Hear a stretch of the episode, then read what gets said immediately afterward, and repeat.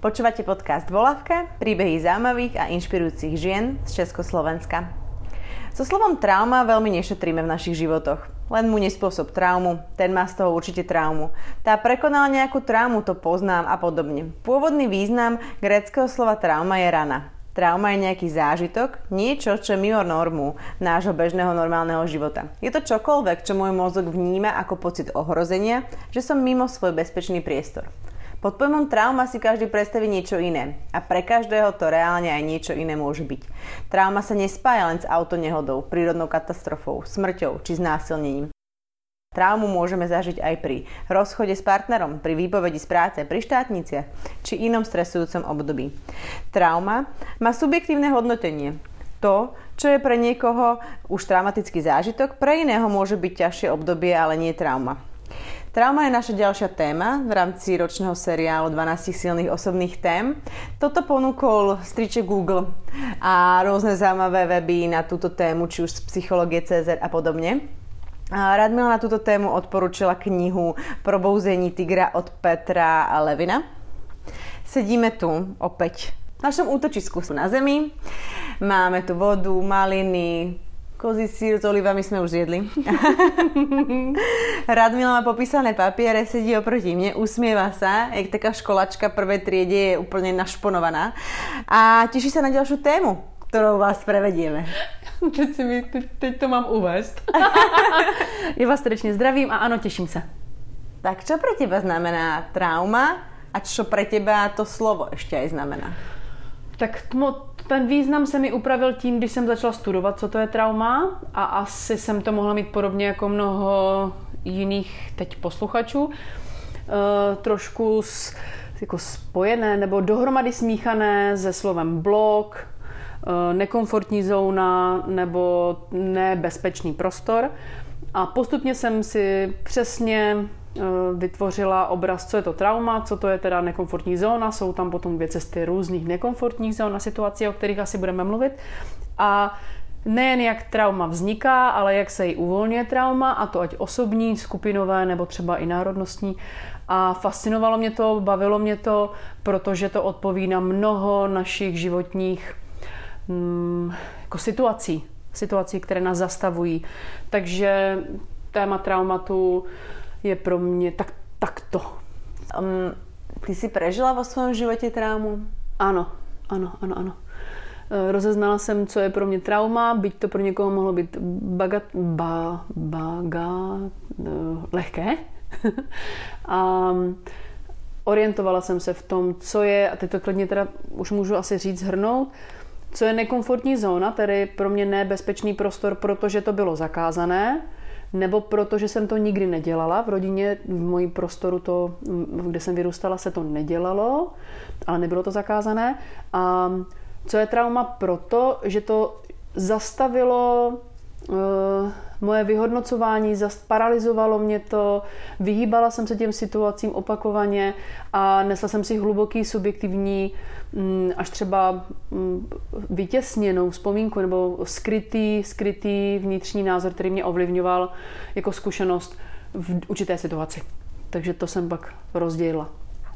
Poznala jsem to, studovala, zjišťovala a u sebe, ale samozřejmě ono těch, to nejpěknější, co se mi stalo, je, že jsem začala víc naslouchat ještě těm klientům, že vlastně s nimi jsem se pravidelně učila ještě víc a přesněji, eh, co je to trauma, co to je jenom nekomfortní zóna, co to je neznámo, což není trauma samo o sobě, byť to může způsobit také zastavení a paniky a rozrušení v člověku nebo chtít se vyhnout. A Připadá mi to prostě velmi mm, významné poučit se, dovzdělat se v tom, co to slovo významově i fakticky v tom těle organismu znamená slovo trauma. A co to teda znamená? Mm-hmm. Trauma je krásně vysvětlené v knihách od toho Petra Levineho, kterého jsem jako klinického psychologa Čekej, u Petra Leviného jako klinického psychologa, kterého jsem doporučila a doporučuji ho úplně každému, kdo chce se v tom zorientovat, ať už kteroukoliv knihu, která vás bude lákat, tak, tak vám doporučuji číst. E, velmi jednoduchým, jed, takovým praktickým, ale i tím vědeckým akademickým způsobem dokáže vysvětlit, co je to trauma. Sám se tím tomu věnuje, teď už by to bylo tak 40 let a pracuje na, na třech univerzitách zároveň, kde přednáší právě tohle téma, naučil, rozvinul praktiky, které krásně, jednoduše uvolňují člověka z traumatu. A on čerpal z přírody. Zjednodušoval, zjednodušoval a objevoval. A objevoval chování organismu v šoku, což způsobí to trauma. Takže ten Petr Levin se dohloubky zabýval traumatologií. Velmi dohloubky se zabýval tím, co se děje v člověku eh, při traumatu, jak vzniká trauma a dostal se do zjednodušování, zjednodušování, které vysvětlovalo ten jev a on ho popisuje na zvířatech. A popisuje to v tom organismu toho zvířete a začíná i tím, že říká, v přírodě se trauma mm, neobjevuje. Zvíře je běžně v šoku, běžně se často dostává do ohrožení života a nezůstává mu posttraumatický zážitek ani traumatický zážitek. A on zkoumal, jak to.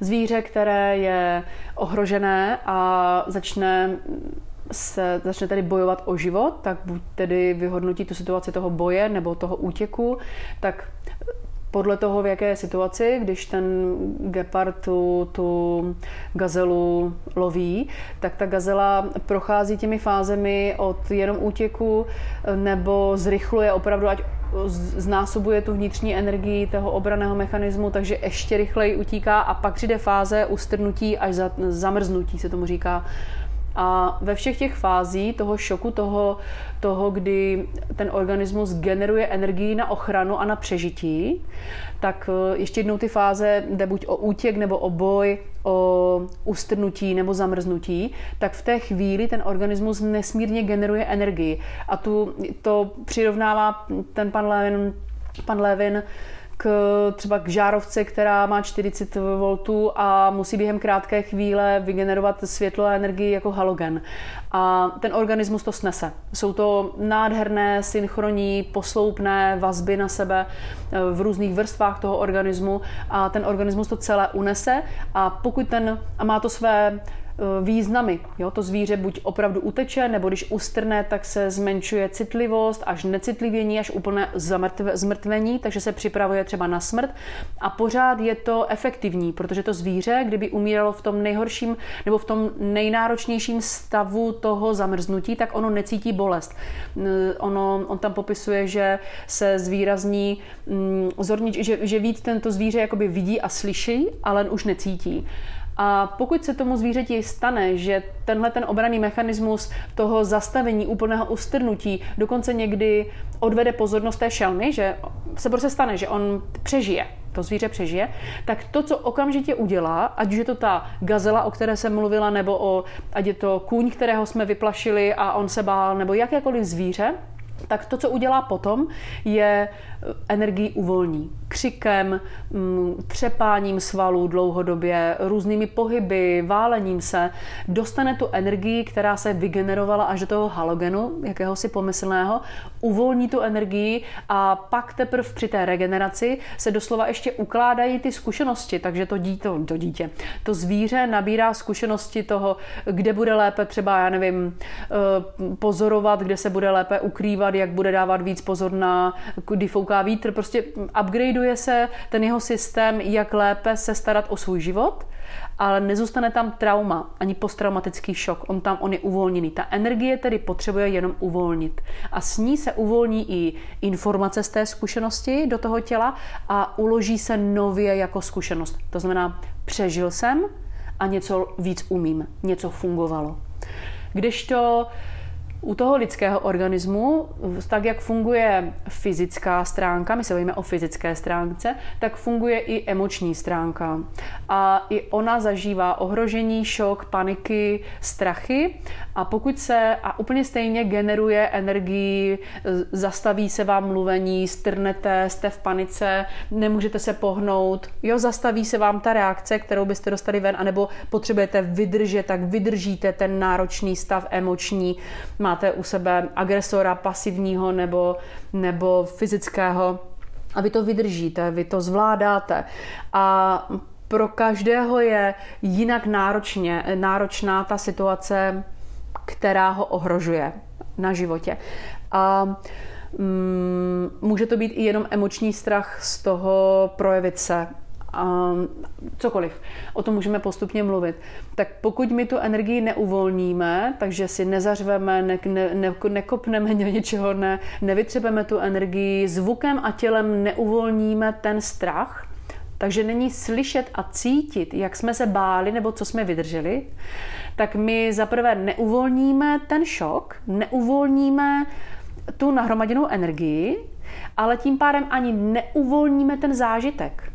A to, co je v těch zkušenostech těch traumatologů, kteří se tím zabývají dlouhodobě, už dané jako, že, jako fakt, že ten zážitek, pokud není tím tělem uvolněný, tedy námi uvolněný, tak on v sobě subjektivně nese stále ten stejný čas, takže ten organismus věří, že to nebezpečí stále trvá.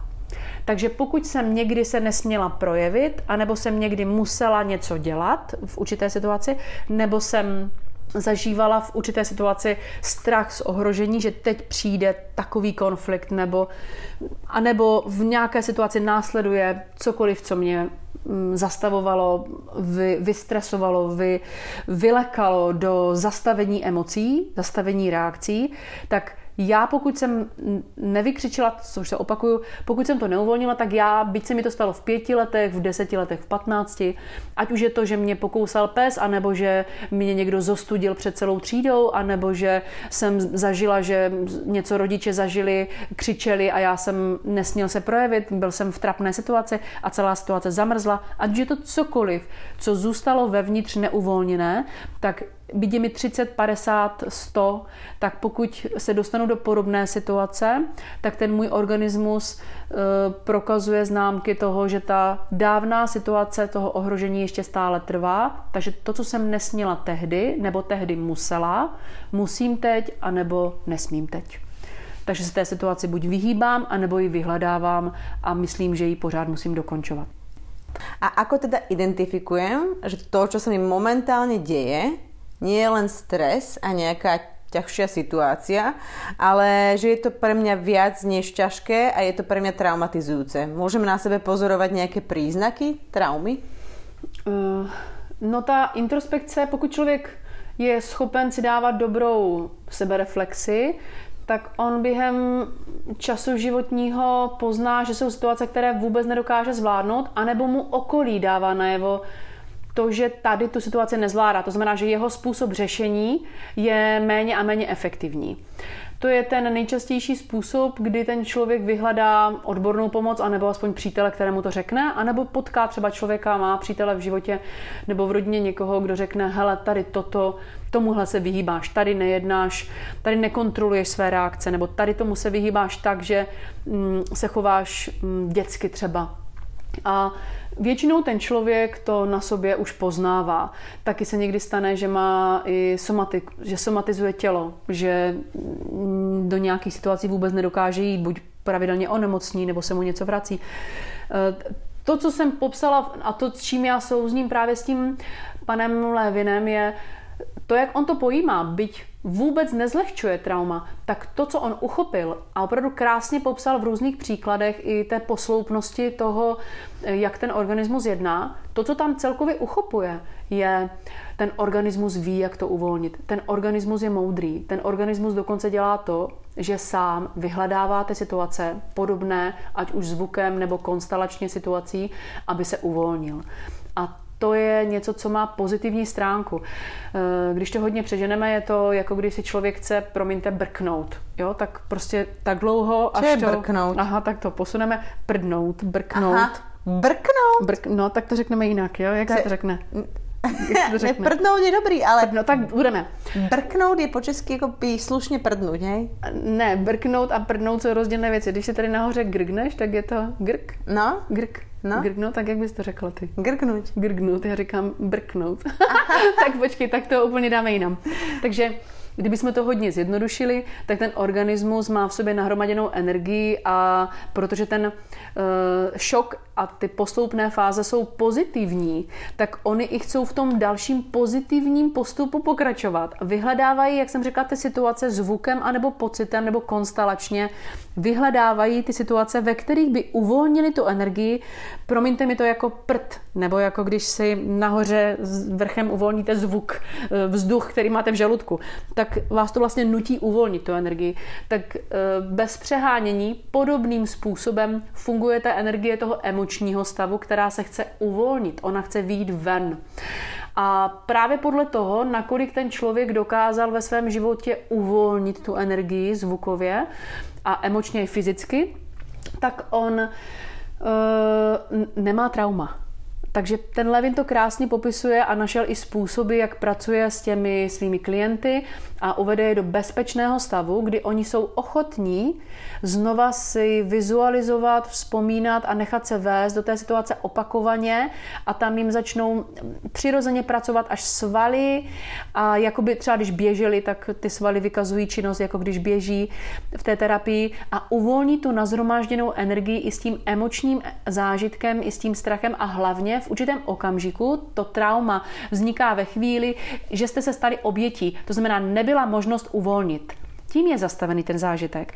A ta zdravá terapie vede k tomu, že vy se opakovaně v bezpečném, bezpečným způsobem vrátíte do té situace potřeba vedením terapeuta, ale někdy vám to život donese sám, že si ten proces prožijete znova, že si zaspomínáte, uvolníte, dáte tomu ten čas. A u toho opravdu pracují i ty svaly, které v té chvíli byly aktivní, ať je to krk, který se, za, za, který se za, stáhl, křečí, nebo hrudník, nebo žaludek se vám stáhl, nebo vám stuhly nohy, cokoliv. Tak i ty dané orgány se začnou uvolňovat, pracují a vy uvolníte tu emoční stopu. A to hlavní, co se tam stane, je, že vy ji uvolníte v místě, kde v tehdy jste uh, zažili, že jste se stali obětí, že nebyla jiná volba. A to je vlastně vždy krásný katarzní zážitek. Takže uvolnění traumatu se děje cestou katarze. A to, co tady tím se snažím vysvětlit a stane mi rozuměno, že celé, celé to, eh, celý ten systém, jak vzniká a jak se zachovává trauma, je organismem braný jako pozitivní, protože ten organismus sám ví, zná tu cestu, jak to uvolnit. Čím my tomu bráníme a čím teď si to trošku komplikujeme, že zaprvé popisujeme traumatem věci, které, trauma, věci, které traumatem nejsou. Teď jsem to možná řekla málo česky, snad mi rozumíte. A popisujeme tak, jednání, které jsou nekomfortní, protože jsme je buď měli zakázané, anebo máme mm, pocit, že správné to je dělat jinak. Nemluvit o pocitech, mluvit o pocitech, jít do konfliktu, nechodit do konfliktu, eh, být zranitelní, nebýt zranitelní, mít dobré výsledky a vidět vždycky správně, anebo umět se na všechno zeptat a spolupracovat, být, být eh, Jo, jsou ty různé cesty a tam se dostáváme do nekomfortu. A ještě jednou to řeknu, nekomfort, tedy ne úplně pro mě bezpečné prostředí, se může stát ve chvíli, kdy jsem v situaci, kdy dělám to, co jsem měl zakázané, anebo jsem v místě, které vůbec neznám, že můžu dělat. Jo? Že je dovolené, že je možné. Nikdy jsem je nedělala, jsem v absolutním neznámu. A moje tělo také projevuje mm, ty stavy paniky, chvění, strachu. Toto ale není trauma. Stejně jako bloky. Máš blok, je velmi populární.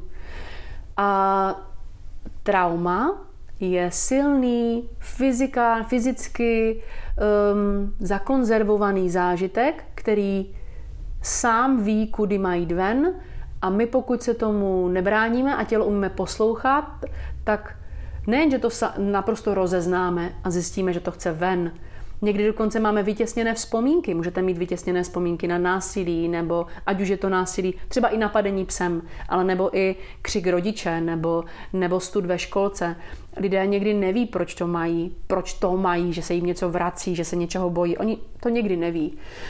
To, co je i pro mě nádherným zážitkem pravidelně, pokud nepřemýšlí lidé na to, nad tím, jestli mají trauma nebo nemají trauma, ale přichází proto, že jsou v situaci, kterou chcou umět lépe řešit, pokud se nechají vést tělem, nechávají se vést do jakých, jakýchkoliv vizí, které v té chvíli mají, nebo představ, nebo přirovnání je mi jako když v téhle situaci, je mi jako kdyby měl 6 let, je mi jako bych se mi stáhl krk, je mi jako by mi zdřevěnily nohy, nebo je, je to jako bych musel křičet, protože se bráním. Jedno, jestli to je útok nebo útěk.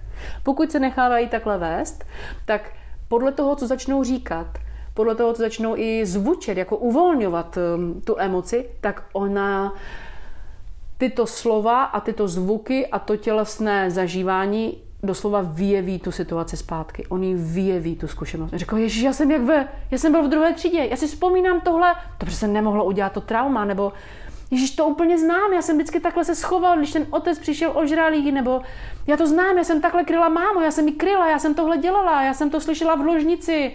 Ježíš, takhle se rodiče vždycky hádali, nebo u sexu jsem to zažívala, u rodičů, já jsem se to v postilce zažívala. Ale oni to předtím nehledají. Ono málo kdy se stane, že někdo přijde prostě hnedka po tom, že má měl auto nehodu nebo měl nějaký pád nepěkný nebo měl nějakou nehodu i fyzickou a cítí, že se něčeho bojí, že to potřebuje pořešit psychicky, že tam zůstal. To je jednoduché. To jsou v podstatě takové jednoduché stavy, ve kterých ten člověk ví, co chce, ví, no, tu vzpomínku má a umí s ním pracovat. Ehm, mnohem častěji se stává to, že přijde člověk s tím, že něco ho v životě zastavuje, že se chová trapně. On řekne, já už se chovám trapně. Nebo mně se to opakuje pořád dokola, nebo já, je, to, je to iracionální, já se i stydím to říct, ale já prostě se chovám. A buď je to otázka, že je agresivnější, než chce, vybuchne, anebo utíká a stahuje se. Ale sám osobně to prožívá velmi, velmi nepěkně vnitřně v tom, že mu v tom není dobře, stydí se a zatím bývá ukryté trauma. A ještě jednou řeknu, on vždy neví tu vzpomínku, jakoby na pozadí řekne potom, jo, já to tam pořád měl, a nebo to někdy je úplně vytěsněná vzpomínka. A to, co ten Leven, když už povídám, tak na to navážu hnedka, co on pravidelně připomíná, že to, čeho se dotkl a co je třeba, abychom i věděli, je, že to trauma se umí nebo ta energie emoční se umí tak, tak um, jsem chtěla říct, hezky chovat. Ono to může být jako v pojetí hezké.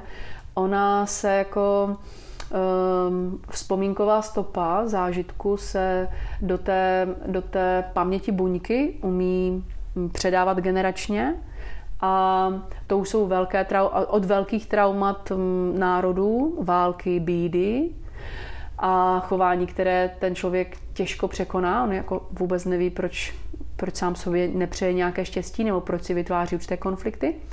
Až po to, že dědeček spadl v letadle a tatínek stroskotal eh, taky s letadlem a ona stroskotá v letadle a najednou vidí táto a dědečka při tom pádu a posune ten zážitek a najednou uvolní tu stopu té oběti, která byla v tom zážitku zakonzervovaná, tedy v místě, ve kterém ten člověk tehdy nenašel možnost uvolnit ten strach. To znamená vyhrát, jako když doporodit, do, dokončit ten proces.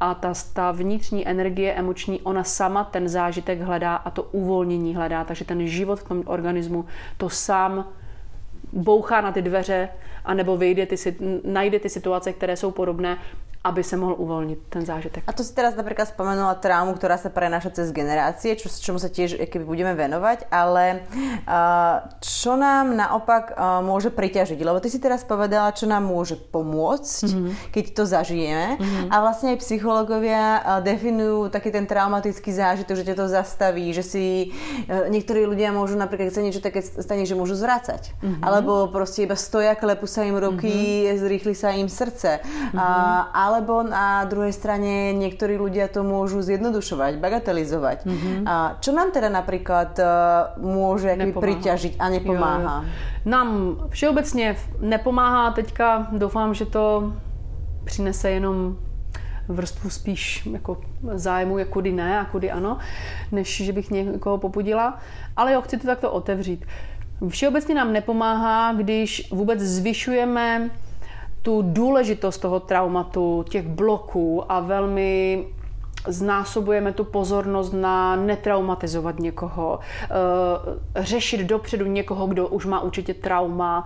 A nazýváme to, jak jsem řekla, blokami nebo nespracovan, on to nemá zpracované a, a na dítě nekřič, aby neměl trauma a po porodu všechno musí být vymazlené, aby to dítě nemělo trauma, tak to nám také vůbec nepomáhá, abychom vůbec uměli rozlišit a krásně se chovat, um, rozlišit situace, ve kterých se trauma děje a umět se efektivně krásně chovat k lidem nebo i k sami k sobě, když zažijem něco, co se podobá traumatu nebo nespracovanému zážitku.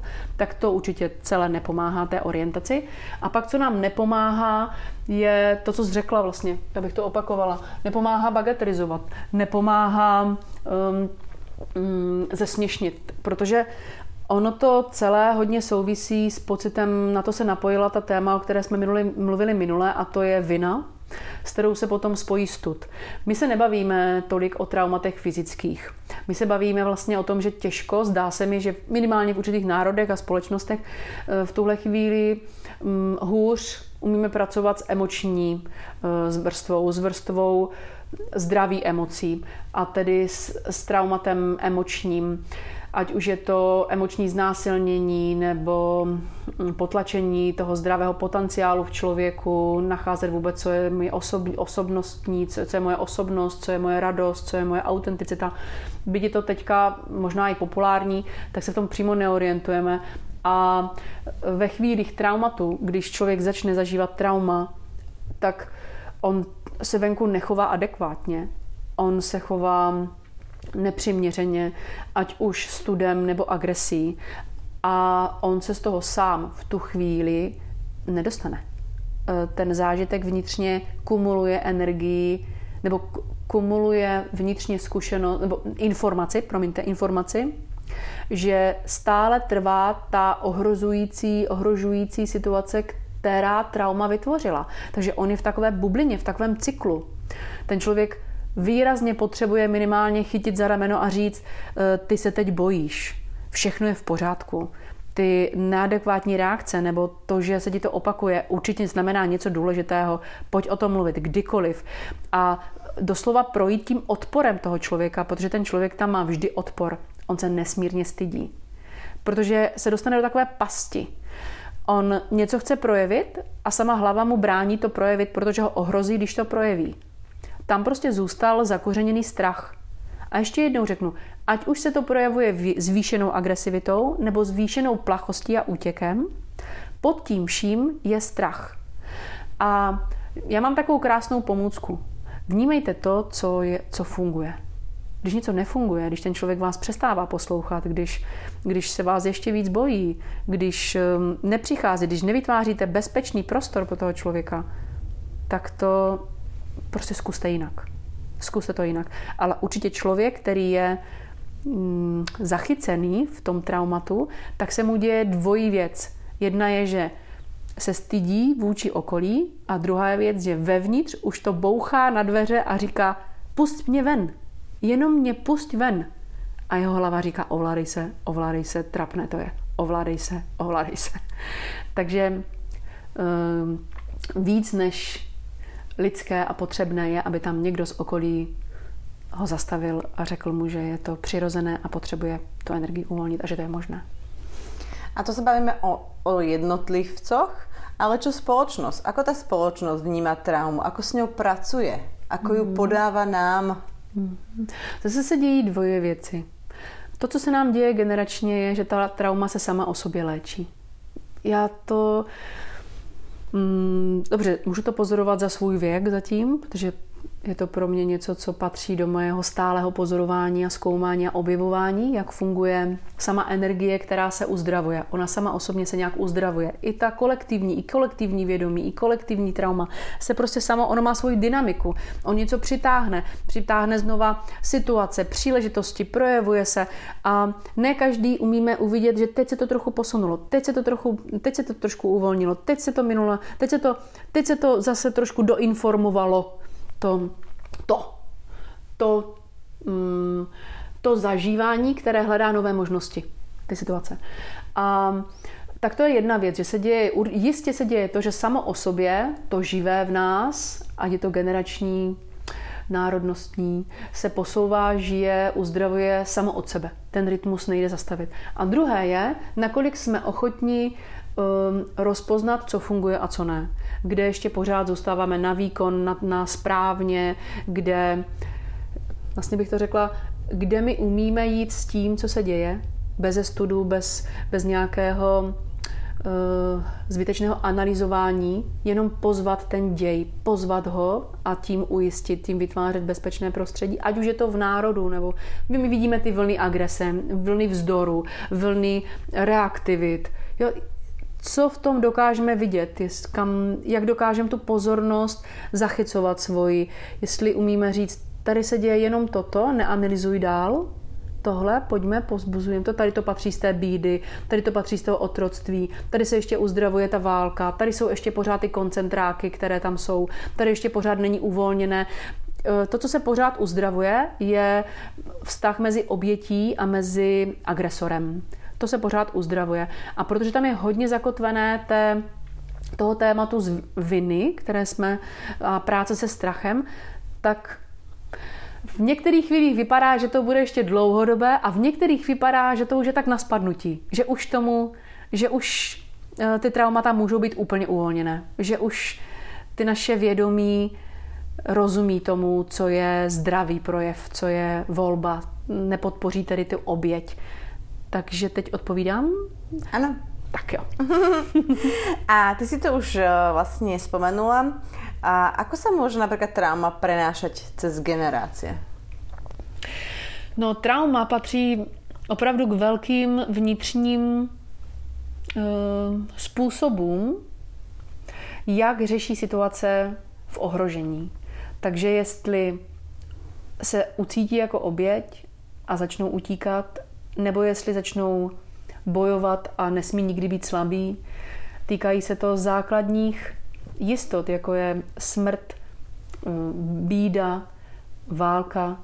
Takže uzdravování, přenášení tady tohohle eh, jevu nebo toho stavu emočního je zcela přirozené, protože nás potom přece vychovávali děti těchto rodičů a ono se nenáhodou říká, že máme v sobě pospátku tři generace.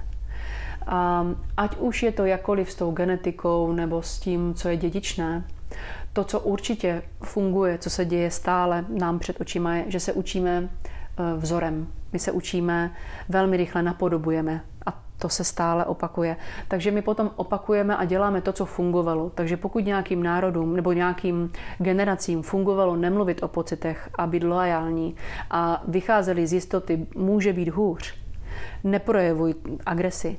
A nebo některé jiné um, vytvářeli strach, ať už je to bída nebo no podobně, prostě vytvá, žili, žili s fun, tím, že fungovalo něco nedělat a něco dělat a vycházelo to z jistot toho ohrožení, tak my jsme to potom jako děti přijali. Ať už to bylo vzorce partnerství, jak se k sobě chovat, jak se chovat mezi lidmi, nic neříkat, bude ten druhý tě kdykoliv může udat, bojce okolí, ne, nevěř nikomu, anebo vytvářej si zásoby a pro sebe buď schovaný, nebo buď připravený, že, vždy, že vždycky přijde ještě horší ohrožení, anebo rozděl se, nikdy nechtějí být bohatý, nejdůležitější je být pospolu.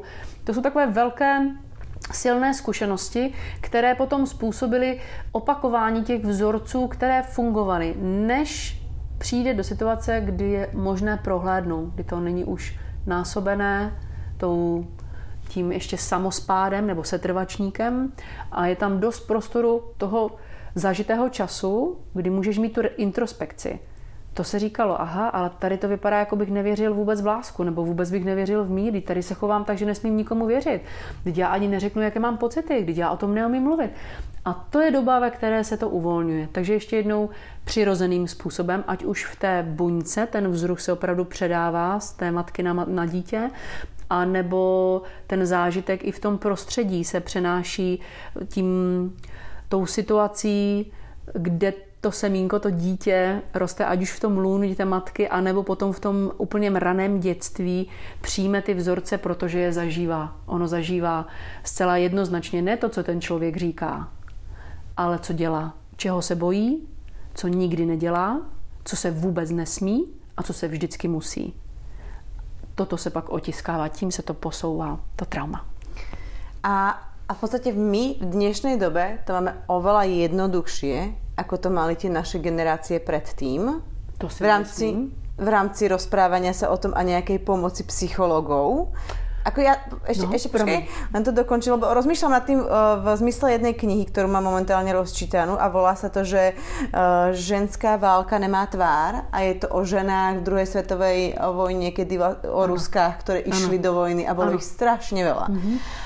A veľa z nich... Mm, to je veľmi zaujímavá kniha, ktorá je vlastne, to sú skoro, všetko je to, ne, nespomeniem si teraz na ten štýl, ale je to vlastne priame reči tých žien. A vždy je pod tým napísané proste odstralovačka, meno. A, a oni tam veľmi popisujú, veľa z tých žien popisuje ten návrat. A napríklad, keď sa im tam niečo stalo, je keby fakt ťažké, je keby, a že oni mali problém sa vrátiť porozprávať sa o tom s tou svojou mamou. Napríklad jedna, ktorá sa jej tam stala, stala aj taká, že fyzická vec, že napríklad prišla o jednu nohu, tak tá normálne sa eh, keby zatajila, že je mŕtva. Ona vlastne radšej bola mŕtva a odišla niekam inde, než by sa mala vrátiť domov a rozprávať sa o tom, čo sa jej stalo s tou svojou mamou a s tou svojou rodinou. Áno. Toto bolo pre mňa, akože to čítať bolo jo. fakt keby, že ja si poviem, že my sa máme veľmi dobre ale, ale aj mám pocit, že aj keď prežijeme nejaký takýto zážitok, že máme tu možnosť sa s niekým porozprávať odborne, a ktorý nás prevedie tým, aby sme, aby sme sa toho keby zbavili, alebo sa z toho striasli, alebo pustili tú emóciu, tú energiu von. Čiže to bola, kedy sa to dávalo pod koberec. Všetko, oveľa viac. Či? Mhm. No, já nemůžu nesouhlasit, jen mám ráda přesnost. Pojďme pomalu, to jsou velké věci. Minule jsme probírali vinu. Mm-hmm. Velmi silně s těmihle stavy souvisí právě nabalení pocitu vinu a, viny a studu a taky spoluúčasti. To je právě, eh, je to komplikované, ale je možné to chtít objevovat. A já přeju úplně každému, aby ve svém čase se znova ponořil, dovzdělal, ještě jednou měl ochotu podívat se na to, co se děje při násilí. Ať už je to násilí domácí, znásilňování nebo pasivní agrese, fyzická agrese v těch domácnostech, nebo eh, co se dělo opravdu v koncentrácích, nebo co se děje ve válce, co se děje s vojáky, kteří se vrací z domu po válkách, nebo co, jako co se děje v těch situacích, o kterých my víme, časově už je máme, mluvíme o nich, že se děly jako velmi silné krizové situace nebo dějí. A pokud se o tom, ten člověk, pokud se o tom dovzděláváme a máme chuť to objevovat bez té analyzace, jako čisto naslouchat těm lidem. Minule jsem celou tu vinu jsem postavila na knížce od Franklina a od uh, Solženicina, protože ty knihy, oni to mluví jednoznačně. Oni mluví o tom, co je podstatou schovanou v místě, kde je trauma. Na, tak to generační trauma, to národnostní trauma, je s tím spojen stud, vina a místo, kde člověk je ochoten si lhát. A úplně stejné je to v rodinném násilí nebo v místě, kde člověk zažije situaci, které, ve které se emočně nechce posunout. A to jsou vlastně místa spojené s traumatem. Nebavíme se o tom, ještě jednou, jsou traumata zachycené v nehodách.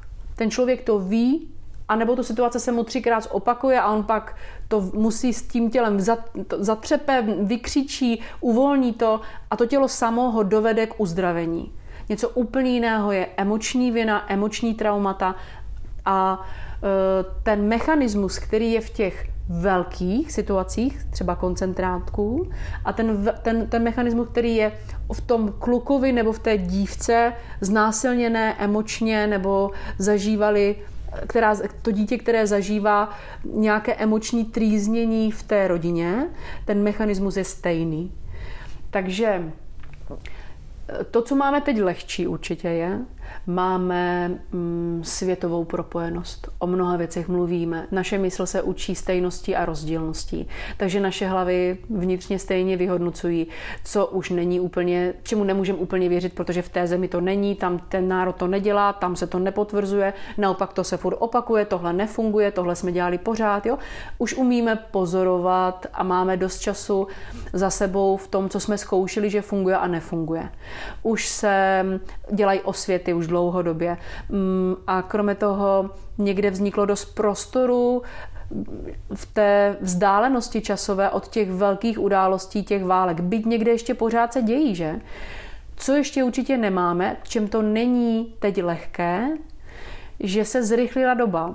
Méně a méně jsme se sebou. Méně umíme zvučet. Méně se umíme uvolňovat. Máme méně prostoru na fyzickou práci. Jasně, chodíme do posiloven, běháme, ale zase je to trendy. Jo. Takže my jsme se někde vzdálili tomu naslouchání toho, tomu tělu, toho, tomu autentickému zážitku, kdežto ti lidé, kteří byli ve válce nebo v těch koncentrácích, nebo byli v sudetech ještě po době, po těch, po těch, po těch traumatických záležitcích, po těch velkých těžkých situacích um, národnostních, tak oni zažívali prostě autenticitu. Oni to zažili, odžili a ano, neuměli o tom mluvit. My velmi často mluvíme a neumíme to odžít. To, co jsem šťastná a je jisté, že se děje, to se odžívá samo. To v nás tepe. To nás do těch situací znova, jak vlny nás to do toho vnáší. To se uvolňuje samo. Ať už je to agrese nebo strach. Obojí.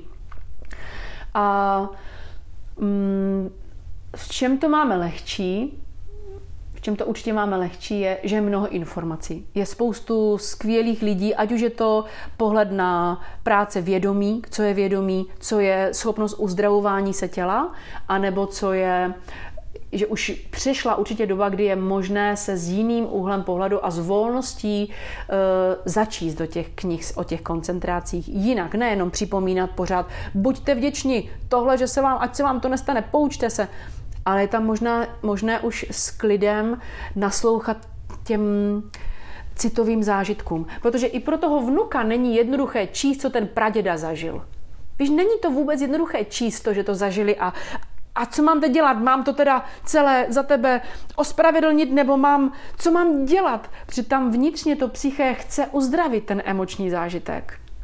A to cítím, že na to ten čas přišel, že on tu teď je že už je mnoho z nás, že to tu je, že je ochota a prostor citově soucítit a nepodporovat už tu vinu, protože dlouho se podporovala vina, než se zjistilo, že to nefunguje.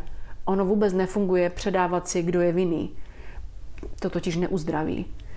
Je možné předat tu zodpovědnost, mluvit o zodpovědnosti a pak je nutné unést ty pocity.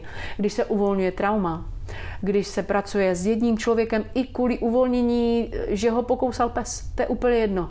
Natož potom, když se bavíme o zážitcích třeba znásilnění nebo strachu v dětství, tak to, co je obdivuhodné, to, co je to hlavní, je, že ten člověk, on se uvolňuje, on neví, do čeho jde, on to je všechno pro něho, pak se to zrychlí, ten proces On nemá pod kontrolou ty jevy vnitřní svoje.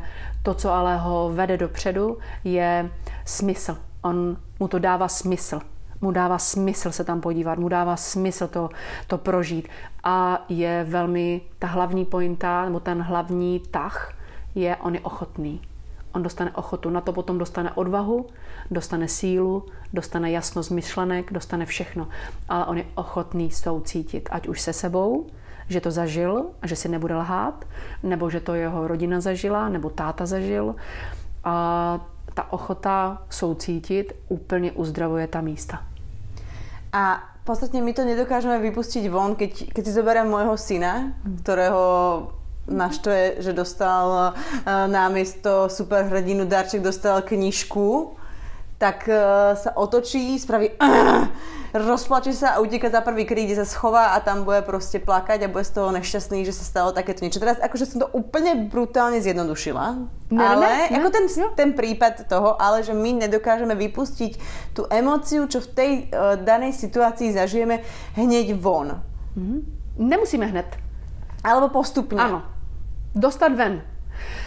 A adekvátně. To znamená nevysvětlovat. Teď se bojím, potřebuju, ale neznamená to nic proti tobě a teď to takhle jako uvolním. A ne, to furt není ono. To je nekontrolovaně zařvat nebo vybrečet se nebo vypustit to. A ano, e, úplné uzdravení je vždycky, pokud to způsobil člověk, protože my máme, my nemáme, jasně, pokouše mě pes, mám strach se psů ty emoční traumata, to je zastavení těch emocí, toho uvolnění je většinou člověk s člověkem. A nejsilnější je, když je to blízký člověk. On tě vlastně zraní ten blízký člověk. Ten Frankl, to Frankl, to říkám pořád špatně, Frankl, umím plést jména.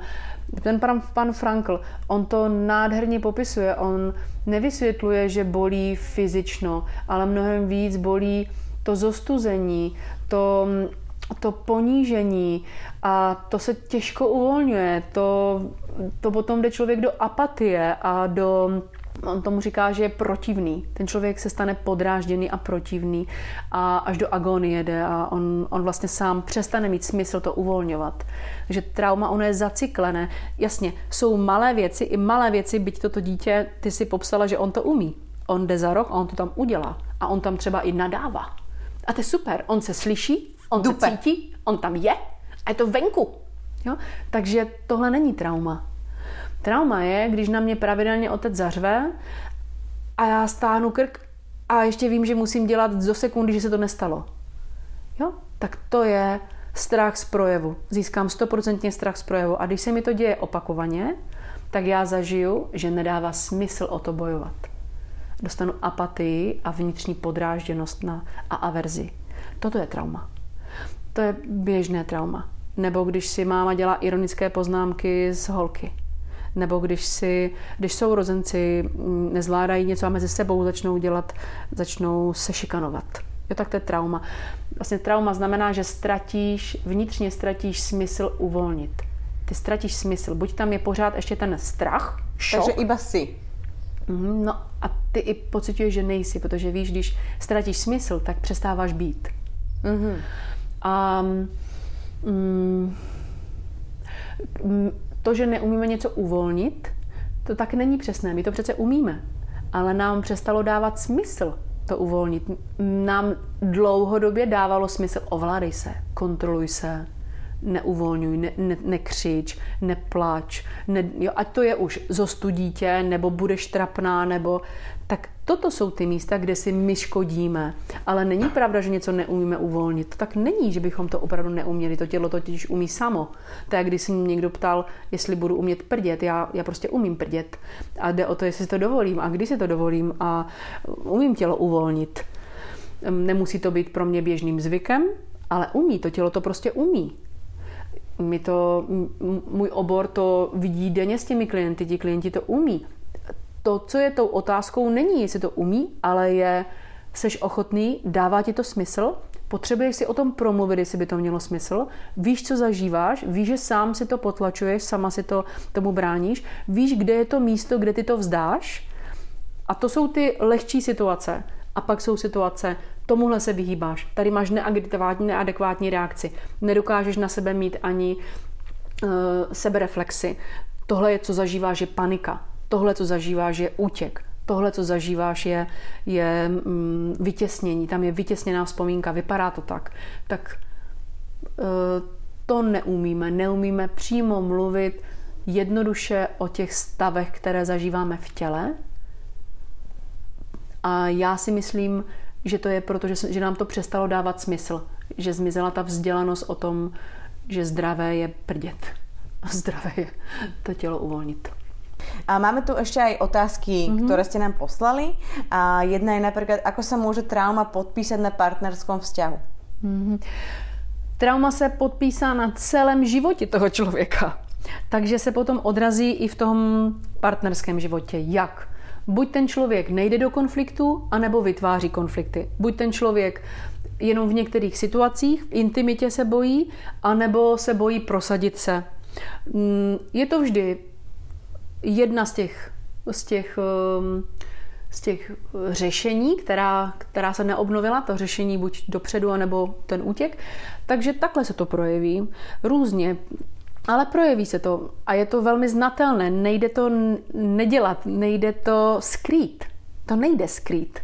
Tak tak se to projeví v partnerství. A ako já můžem například tomu svému partnerovi pomoct? Můžem mu já nějako pomoct? Ano, ano, určitě. Doslova potřebuje vlastně pomoc. Jsou to věci, které si člověk nemůže dát sám. Jedna z těch věcí, které si člověk nemůže dát sám, je dostat dobrou zpětnou vazbu. Tohle to, a to, to znamená ukázat klidným a bezpečným způsobem. Někdy stačí, někdy třeba jsem, jsem potkala páry, které to udělali tak, že to napsali tomu člověku, mě napsali na papír. Nechci tě, nechci tě vůbec děsit, vím, že tohle se ti děje, takhle to vidím já, tady buď utíkáš, nebo tady se ze strachu, vypadá, že ze strachu křičíš, rozumím tomu, pojďme o tom mluvit, najdi způsob, napiš mi to, jo, když je to třeba velká situace. A takže vždy je možné, e, stačí ta ochota, najít způsob, najít jakýkoliv způsob, tam, kde ten člověk se cítí dobře. Někdo se cítí z mužů dobře v garáži u auta, někdo na výletě. To je, to je jedno, žena v kuchyni. Tam, kde se cítí dobře, v přírodě, to je jedno, kde v ložnici.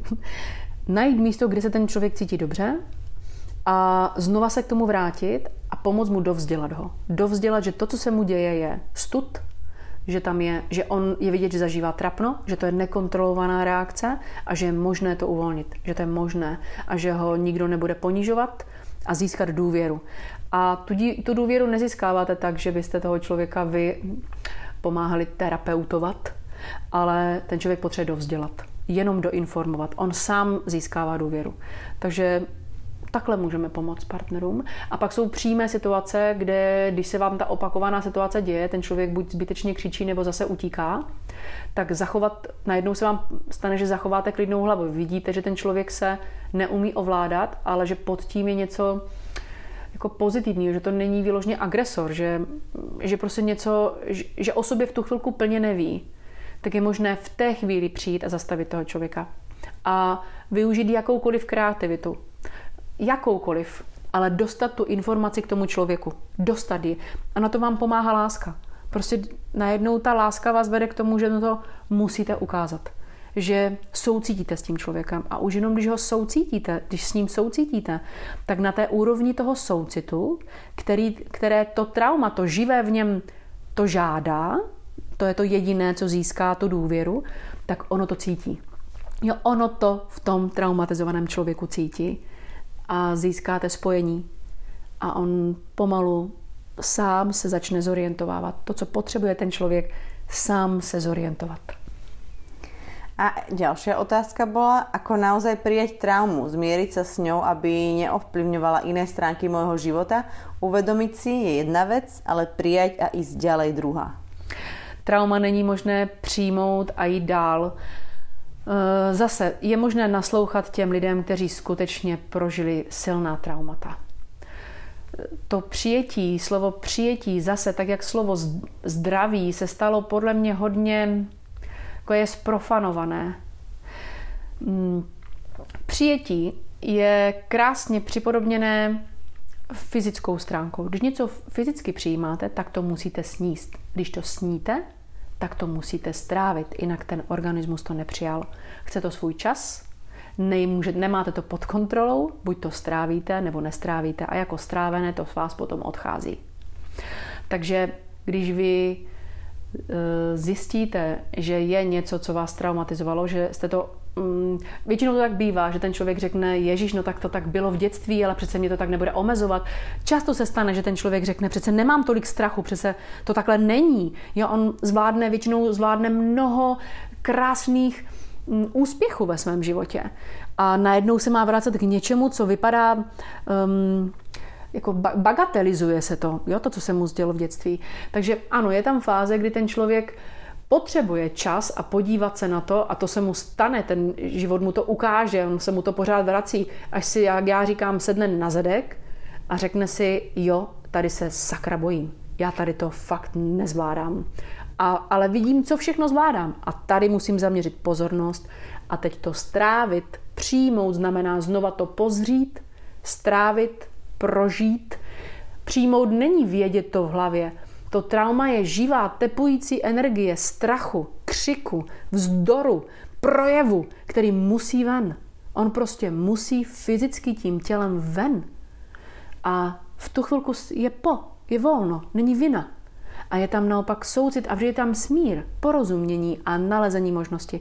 Takže pokud ta paní, co se ptá, má na mysli, že je třeba to jenom vědět, jo, tehdy si to stalo, já nevím, otec pil, nebo matka byla taková, nebo nedostala lásku, nebo ti moc, moc ti pomáhali, abys byla hlavně výsledek. Já nevím, kterým směrem, ať ty příklady teďka neopakuju pořád dokola. Ono jich je spoustu, ale mají podobnosti v sobě. Tak je, toto, toto není trauma, jo, to je eh, to je umět mít tu sebereflexi a podívat se, ano, tohle jsem zažívala a znamená to, že to jsem se nenaučila, to jsem se naučila, že funguje, ale není to už efektivní. Umět tam udělat rozbor přesně si umět odpovídat, pokud to teďka pomáhá klidně. Co jsem se naučila, co jsem se nenaučila, co je moje slabá stránka, co, ne, co, co nevyhodnocuju přesně, co můžu udělat pro to, abych to vyhodnocovala přesně, v čem potřebuju pomoc, je vždy tam místo, které potřebuju s někým probrat. Hele, teď už jsem taková, nebo teď už tohle, co říkám, je v pořádku, můžu to, doslova potřebujeme provést jako dítě v určité, určitá oblast, která byla v, komfort, v komfortu v úplně jiném postavení. Buď úplně staženém, nebo úplně um, proaktivním. Potřebuje zpětnou vazbu. A um, to já můžu o sobě zjistit, udělám introspekci a vím, čeho chci dosáhnout. Tím pádem už mám cíl, jak se v tom místě uvolnit, mám doslova projekt sama se sebou a tak to můžu uzdravit trauma. Takže slovo jenom přijmout a jít dál, aby mě to v životě neovlivňovalo nebo on neovlivňoval to další, další vztahy, nefunguje. To nejde skrýt. To je, to je živé a musí to ven. Keď som si čítala nejaké články, názory rôznych psychologov na, na vlastne traumu, tak uh, tam niekoľkokrát zaznelo, že ako že ešte len uvidíme a budeme počítať, asi nejak štatisticky, ako nás karanténa traumatizovala. Mm-hmm. Ako to vnímaš ty, ktorá mm-hmm. si bola v kontakte s tými svojimi klientami mm-hmm. a ešte stále aj si? Jo, jo, jo, jo, to ještě trvá. Uh, jo, bylo to, je to pro mě z jedné strany velká zkušenost také, tím, že jsem v kontaktu s, s mnoha lidmi a i v mnoha v různých sociálních vrstvách, nebo i po světě, v různých státech a v různém věku.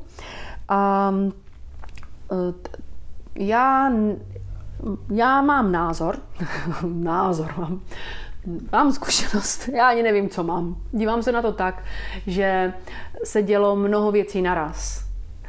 Mm, to, co se dělo za koronie, zahýbalo našimi jistotami, mohlo to a probouzelo to, protože jsme se dotýkali otázky smrti, existenční strach. Zažili jsme znova omezování společenské, které jsme už dlouho nezažili. Zažili jsme sílu manipulace, Zažili jsme něco, co nebylo logické a neměli jsme dost informací, abychom se mohli, aby jsme mohli vzdorovat. A velmi rychle to, co se skutečně stalo, to, co bylo zjevné, je, že se prokázalo, jak na tom jsme. Takže pokud se někomu projevilo trauma z toho, že musel být doma, nebo že něco ztratil, tak to tam už bylo jenom to zarezonovalo. Už jsme se o tom jednou bavili. Strachy zarezonovaly, vyjevily se a mají příležitost promě, proměnit se. A ať už je to otázka strachu smrti, strachu o ztráty člověka, ztráty zaměstnání, jistoty finanční, a nebo to bylo strachu z toho, že mě někdo udá, nebo strachu z toho, že nebudou všichni poslouchat. V každém něco zarezonovalo jako jednoznačné. Byli lidé poslušní, byli lidé e, rezolutně odmítající, vzorovití byli lidé, kteří se existenčně báli, byli lidé, kteří říkali, bagatelizovali a říkali, to nevá, než jim došlo, že se jim to nelíbí, třeba, že jsou doma. Byli lidé, kteří si odpočinuli a do dneška ještě odpočívat doma chcou. Byli lidé, kteří zrekapitulovali, uvolnili si svoje myšlenky, zrekapitulovali svoje hodnoty. Takže to, co se asi stane, já nesouhlasím s tím, že teprve budeme mm, poznávat ty traumata. Eh, spíš si myslím, že se něco vyjevilo a už to pořád běží, že se něco uvolnilo, mění, dělá to introspekci vnitřní, anebo to, že to oživilo. Oživilo ty naše psyché, oživilo to naše citové stránky a oni sami teďka v každém z nás, anebo i skupinově se někam posouvají a rozhodují se jak, oni se musí rozhodovat, protože jakmile člověk zažije existenční nebo nějakou krizovou situaci, tak on se musí násobně rozhodovat rychleji. Takže to přineslo mnoho, mnoho pozitiv. Co to určitě nepřineslo a ještě stále se to děje v tom pozitivním, ale já nevím, taky to může být pozitivním, je ta finanční stránka, která teďka nepatří do našeho tématu že se nám, se nám ujevuje, vyjevuje se, ujevuje, vyjevuje se, jak ekonomicky myslíme. Eh, jak myslíme na to, kdo nás zachrání a koho potřebujeme a jak jsme zodpovědní k svým vlastním životům a financím. Tak to si myslím, že se stalo v té koroně. Hm? Nebo ještě děje v té koroně, ona ještě nějak běží. Já jsem si teda vzpomenula, že jsem povedala zlý názov tej knižky. A to je Válka nemá ženskou tvár. Ještě by som to chcela len zopakovať. Uh-huh. A Ďakujem veľmi pekne. Ďakujem, ďakujeme za vaše otázky. Ďakujem, že si mm, aspoň pre mňa dala opäť úplne iný pohľad, než som doteraz mala na traumu. Ďakujem. A našou ďalšou témou je? Uh, ženskost. to totiž to... odlehčení od těch velkých témat. Máme za sebou fakt silná témata, které na sebe navazovaly. Takže já se těším na ženskost. My jsme si to totiž to předtím ještě rychle zkontrolovali, aby jsme, aby jsme věděli. A, tak... Já děkuji, velmi děkuji za to, že se o tom můžeme bavit, že můžeme... Je to pro mě, mě to velmi dává smysl. Děkuji aj mne. Ďakujeme ešte raz za vaše otázky, dotazy, spätné väzby a takisto za šírenie volavky a posúvanie ju ďalej. Ano, ano. Děkuji i já za krásné spätné väzby a těším se dál. Ďakujem, Raduško. Ďakujem. Počúvali ste podcast Volavka a tešíme sa na budúce. Do počutia.